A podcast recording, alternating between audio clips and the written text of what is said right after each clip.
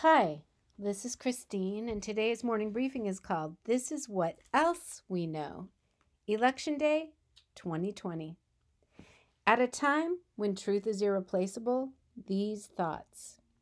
Soulful tunes and well written lyrics seem to break down walls and seep into streams that feed the emotional reservoirs of our hearts and minds. Music speaks to me. And because I notice it seems to speak to others too, I employ a lot of it when I teach, even from the back of the Ford truck these days. Yes, I love music.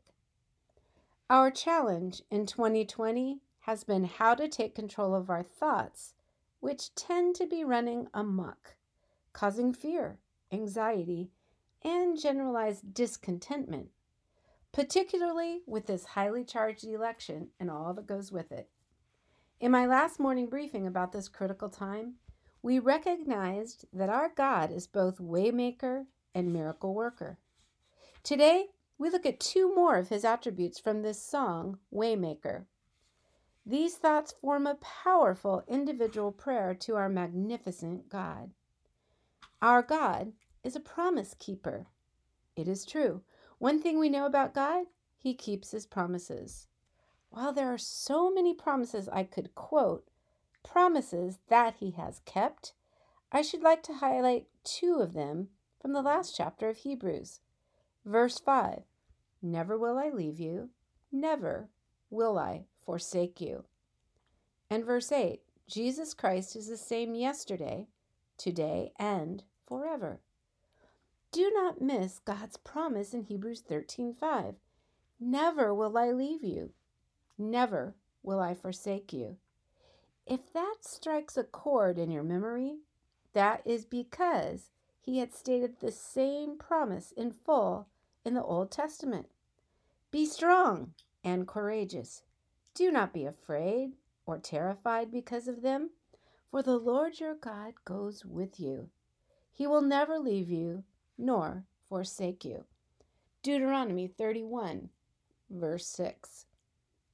Oh my gracious, as my little, almost three year old Logan said as he got out of the van for his first day of preschool today.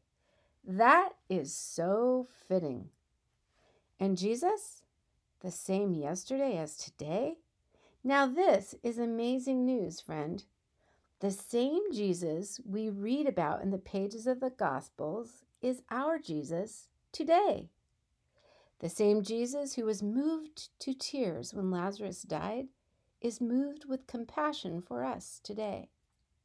The same Jesus who could reach across the aisle to those despised by most is the same Jesus today. Think about the Jesus revealed by his best friend John, the one we have been reading about who could wash Judas's feet even though Jesus knew he would serve him up for arrest later. That is the same Jesus who loves us today. Wait, so the waymaker is also the miracle worker and promise keeper?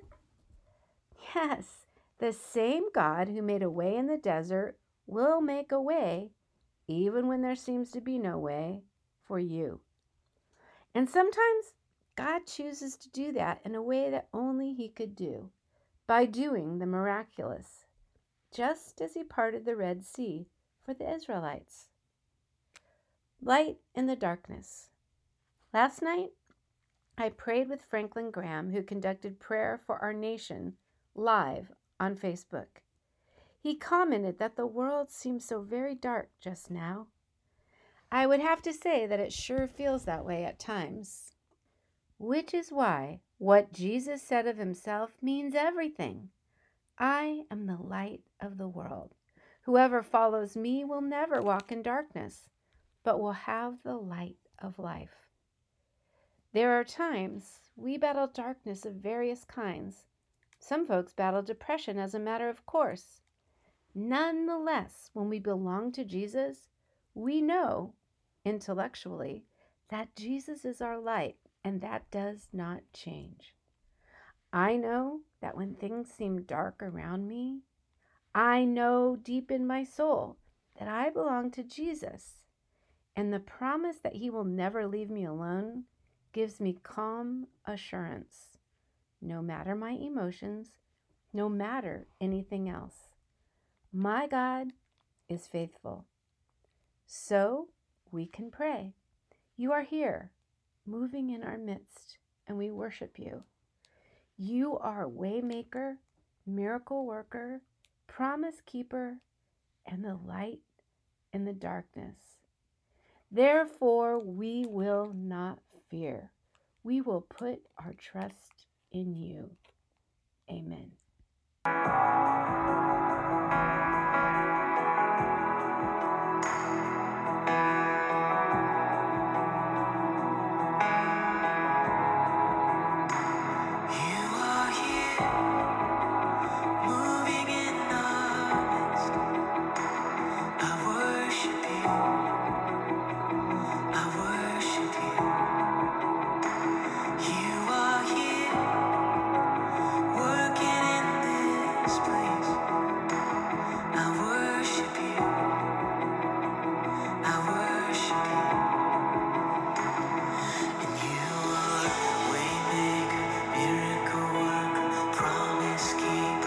night.